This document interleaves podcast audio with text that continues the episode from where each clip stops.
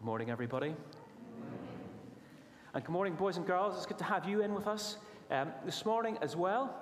Um, parents, it might be a little bit noisier than, than normal, but that's absolutely fine. It's good to have the, the children in with us, and we're going to be a little bit shorter uh, than normal given uh, that the, the, the, children are with us. But this is really for, for all of us, uh, whether we're three or 93, whatever age or stage we're at. This is God's word for, for all of us um, this morning. Let, let me pray, and uh, then we'll have a look at this passage together. Let's pray.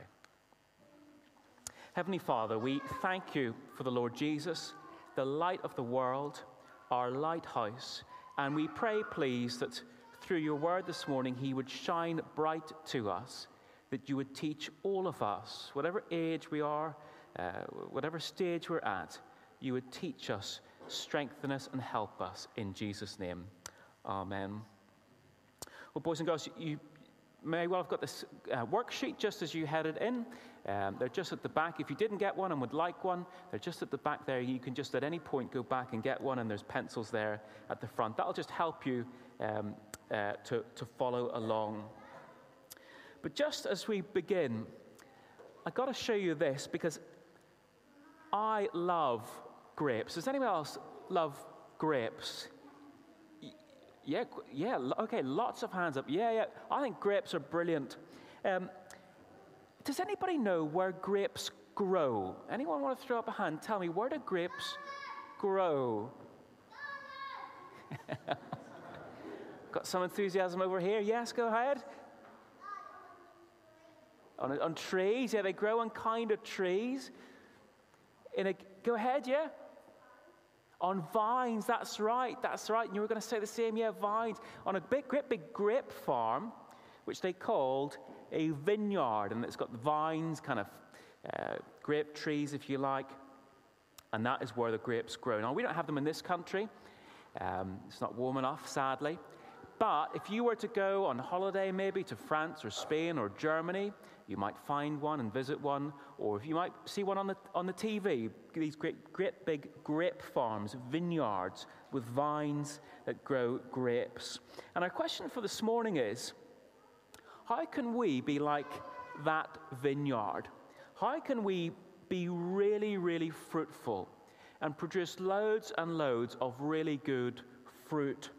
Now, I don't mean fruit like uh, grapes and apples and pears and raisins. I mean a different kind of fruit. Fruit like the fruit of joy, when we're just so glad that for what Jesus has done for us. Or fruit like love for one another. Or fruit like uh, people, when other people come to know Jesus through us. Fruit like that. How can we grow and bear that kind of fruit? Or put it another way, how can we be used by God and make a difference for Him? Here's um, a book uh, that we have in our household. Uh, Everyone a Child Should Know by Clare Heath-Whyte. Uh, parents, um, grandparents, it's a good one to get, particularly for four to seven year olds. Um, loads of stories of people who've been really used by God and have been fruitful for Him. People like, uh, this is Gladys. Now, Gladys was very, very ordinary. She wasn't particularly clever or rich. Uh, she had an ordinary job. She cleaned and tidied in someone else's house. But she loved Jesus, and she wanted to go to China to tell people in China about Jesus. Now, people around her said, No, no, no, you're too ordinary for that. But she went anyway. And she ran a hotel in the middle of nowhere in China and told Bible stories to the travelers. And then she worked for the Chinese government inspecting feet which is a bit of a strange job. Uh, but she did it, and as she inspected people's feet, she told them about Jesus. She was greatly used by God, very, very fruitful for God. How can we be like her? Or how can we be like this guy? This guy is Brother Andrew. Um, he loved Jesus, he loved people, but in some places in the world, Bibles were banned, and it was against the law to follow Jesus. Uh, so, what did he do? Well, time and time again, he stuffed his car full of Bibles to bring them, to sneak them to these people. He did it anyway. Very, very brave and he was very, very fruitful for God. God used him greatly. How can we be like him? Now, I guess that for some of you, you might be thinking, look, tell me, tell me. I really want to know. I really want to be used by God. As you think about your life, there are, there are lots of different things that you want to do for sure. Maybe you think, you know, I want to be an astronaut, I want to be a footballer, I want to be a doctor, but my, the, my biggest dream, the thing I want to be more than anything else, is to be useful for God. Maybe that's how you're thinking. Maybe for others of you, you're thinking, well, just if I'm honest, that question, how can I be fruitful for God? It's not really my question at the moment. How can I get rich? Yes. How can I get everyone to like me? Yes. Those are the questions I'm interested in. But if I'm honest, I'm not really too interested in being useful for God and fruitful for Him. But actually, this question, how can we be fruitful for God? It is a question that, that ought to grab us. We really ought to want to know the answer to it. Because there's no one more important than God, uh, there's no one higher. He's the one true living God. And to be used by Him is an amazing thing. It's actually why He's put us on the planet in the first place, that we might be fruitful for Him. So, how can we be fruitful for God? Well, first thing we need to see is that it is God who bears fruit in us. God is the one who bears fruit in us. God is the gardener. Uh, Jesus says here in verse 1 I am the true vine, and my Father is the gardener. Now, boys and girls, any of, uh, any of you done any planting over the last few months? Maybe potatoes or peas? You've done some planting? Brilliant. Potatoes or peas or carrots or maybe just flowers You've been planting them in uh, the garden, perhaps. Well, God, uh, in, in sending his son to earth, God planted. God planted a vine. It was Jesus, uh, this great plant. God the Father is the gardener. Jesus, the Son, is the vine whom God planted. What about Jesus' disciples, those who trust in him? What are they? Well, verse 5 tells us Jesus says, I am the vine, my Father is the gardener. I am the vine. You are the branches. Anyone who believes in Jesus is a branch. God's the gardener, but He didn't just plant the vine, He also looks after it. And I want you to listen out to this verse, boys and girls, and tell me what are the two things that God does to look after His vine? And I'll give you, I'll give you a clue when I read the verses, it's the words that I say the loudest, all right? So if you're any, any doubt, listen out for the loud words, okay?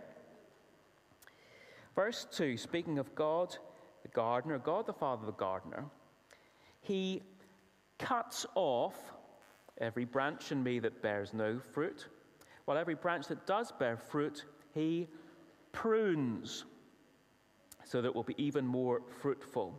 Boys and girls, what does God the gardener do? What was the first thing that he does? Yeah. Brilliant. He cuts off the branches, the dead branches. So, on one hand, God has a saw um, to cut off uh, dead wood, uh, dead branches. That is, fake disciples. Uh, fake disciples, people who hung out with Jesus, who spent time with him perhaps, who looked like they were Jesus' friends, but they weren't really.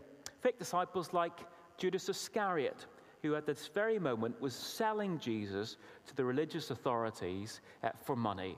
He had hung out with Jesus. He looked like he was Jesus' friend, but he wasn't.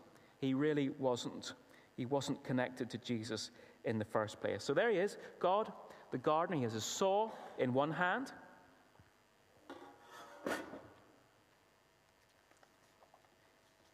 And then what's the other thing that God, the gardener, does to look after his vine. Shall I read the verse again? Every branch that does bear fruit, he prunes so it'll be even more fruitful. Did anyone pick up what was the, what was the other thing he does? Go ahead. Prunes. Excellent. Well done. And if you want to prune, you need these. These are called secateurs. If you can spell this word, you're doing really well. Pruning is uh, when a gardener prunes a, van, a, a branch, they don't cut off the whole branch They just use these little secateurs, these little garden scissors, to cut off little bits of the branch or little bits of leaves, little bits which are dying or not very fruitful, to make space so that the branch can be even more fruitful. And that's what God the gardener does to fruitful disciples like the 11. The 11 disciples who trusted in Jesus, connected to him, they'd produced some good fruit already, uh, but they're not perfect. God wants to prune them, to get the secateurs out, and to prune them, to gently teach and train them that they might be even more fruitful for Him. So God plants the vine, He cuts off the dead wood, He prunes fruitful branches. He is the one who's the gardener, He is the one who bears fruit in us. Well, what does this mean? Well, it means that when you or I or we produce some good fruit for God, uh, maybe we see some people come uh, to know Jesus through us. Uh, maybe we're marked by love for one another. Maybe we're really joyful and glad because of what Jesus has done. We've produced some good fruit. When that happens, we don't pat ourselves on the back. Well done, us. Well done, me. And we don't say, Look at me, I'm a fruitful branch, haven't I done well? No, we say, Don't cheer for me, cheer the gardener. He's the one who bears fruit in us. Thank him, clap for him. God's the gardener. He's the one who bears fruit in us. And grown ups, of course, we say that not out of false modesty or to be a good example to the children. We say that in full sincerity because that is just true. He is the one who bears fruit in us. But we still have a part to play. And this is the second thing we're going to be looking at. Because bearing fruit for God isn't like going to the hairdresser or dentist. Boys and girls, what happens? What do you do when you go to the hairdresser or the, the dentist? What do you do it's not a lot that you do, do, is it? You just kind of, you just kind of sit there, don't you? And all of the work gets done to you. You've got to keep your mouth open, you've got to stay still, but the work gets done to you. That's not like what it is to bear fruit for God. We still have a part to play. What do we need to do? I'm going to read the passage again. Boys and girls, I want you to listen out for a little phrase that comes up again and again and again that tells us what we need to do. And again, I'm going to say it a little bit louder so that you're absolutely sure what it is. From verse 4, Jesus says, Remain in me. No branch can bear fruit by itself, it must remain in the vine. Neither can you bear fruit unless you remain in me. I am the, va- the vine, you are the branches. If you remain in me and I in you, you will bear much fruit. Apart from me, you can do nothing. If you do not remain in me, you're like a branch that's thrown away and withers. If you remain in me and my words remain in you, ask whatever you wish, and it will be done for you. Boys and girls, what does Jesus say that we need to do? Did you get that little phrase? What is the, what is the thing that we need to do? Go ahead, Brilliant. We need to trust. Absolutely right. Were you going to say something at the back? Trust. Brilliant. Yeah. Excellent. And what was the little word that kept up coming on again and again? Yeah. Excellent. Well done. Absolutely right. Remain. Jesus says we need to remain in Him. God bears fruits in, fruit in us when we remain in Jesus. What does that mean? Well, when we first trust in Jesus and we first say sorry for our sins and we start to follow him and obey him, we get connected to Jesus. God connects us to Jesus. We become a branch on Jesus the vine. But what does it mean to remain in Jesus? To remain means to stay put, to sit tight, to not go anywhere. It means to keep trusting like you girls were saying, it means to keep trusting, to keep obeying Him, to keep saying sorry when we sin, to keep being His friend, to keep growing as a Christian, to keep learning about what it means to follow Him. So, boys and girls, thumbs up or thumbs down. If I trust in Jesus, but then I, I give up being friends with him, am I remaining in him? Thumbs up or thumbs down? What do you think? Yeah, thumbs down. Well done. That's right. That's not remaining. It means to keep trusting, to keep being his friends. Or if I trust in Jesus, but then I give up obeying and I stop saying sorry for the bad things I do and I stop praying and I stop learning about him, am I remaining? What do you think? Thumbs up or thumbs down? Yeah, thumbs down. That's not remaining. To remain means to keep trusting, to keep obeying, to keep being friends with Jesus. Now, here's the thing to bear fruit for God, we simply must remain in Jesus. We simply must remain. Verse 4, Jesus says, No, br- no branch can bear fruit by itself, it must remain in the vine. Neither can you bear fruit unless you remain in me. Apart from me, you can do nothing. So, boys and girls, grown ups too, if you think of this as Jesus, the vine, going right up, the, up to the top to the bottom, and this is the branch, people who are trusting in Jesus. Uh, for this branch here uh, to bear fruit, it just has to stay connected to the vine because, of course, it gets all of its water and nutrients and sap from the vine. If we take this branch away from the vine, it doesn't matter if you give it the right amount of temperature or expose it to the right amount of light. This branch by itself is not going to produce any fruit. It has to stay connected to the vine to produce any more leaves and more fruit. And that's the, that's the same for us. If we stop remaining in Jesus, if we give up trusting in Him or trying to obey Him and saying sorry when we sin and being His friend, it doesn't matter what else we do, we simply will not produce any fruit for God at all. What a shame that would be. Know, to bear fruit for God, we must remain in Jesus. But there's one final thing we need to see as well.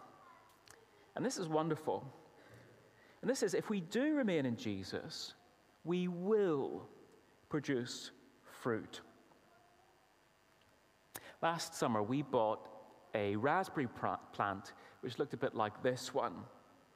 Now, the man at the shop uh, said to us, Look, you, all you need to do is just, follow the instructions, and hopefully, fingers crossed, maybe with a bit of luck, hopefully, perhaps, it might bear some fruit. Well, it didn't. Um, and we had to bring it back and get another one. Producing fruit for God, though, isn't like that. It's not the case that if we remain in Jesus, we might bear fruit. Hopefully, with a bit of luck, perhaps, maybe, if everything else works together. No, listen again to what Jesus says. I am the vine, you are the branches. If you remain in me and I in you, you will bear much fruit. So that's the second word we need to see. Jesus says, You will bear much fruit. Do you see how certain Jesus is? This isn't, this isn't hopefully, maybe fingers crossed. It's a certain promise. And of course, God always keeps his, his promises. If we remain in Jesus, we are guaranteed to produce fruit. It's inevitable, it is sure, it is certain. And just as we close, that just means that whoever we are, if we're trusting in Jesus, we can be fruitful for God. You don't have to be really clever, although, boys and girls, I know, of course, that all of you are. But you don't have to be old and grown up. You don't have to have a loud voice. You don't need to be sporty or cool. You don't need to be the most popular kid in the neighborhood. Whoever we are, whatever our personality, whatever we're good at or not so good at, wherever God has put us, we can be used by Him and produce lots of, lots of fruit in His service love for one another, joy, other people coming to know the Lord Jesus. We can produce lots of fruit in His service if we remain in Jesus. Boys and girls, just final 30 seconds, just as we close, I wrote a poem for you. Um, it's certainly not going to win any prizes. It took me a long time to write, and it's only four sentences long. But it's straight out of John 15, and I really mean this. Here's my poem for you as, as we finish. You don't need to be sporty or cool. You don't need to have a big brain. To be used by God and be fruitful to Him, all you need is in Christ to remain. There we go. You don't need to be sporty or cool. You don't need to have a big brain. To be used by God and be fruitful for Him, all you need is in Christ to remain. Let's all pray that we might be those who remain in Christ and bear fruit for Him. Let's pray.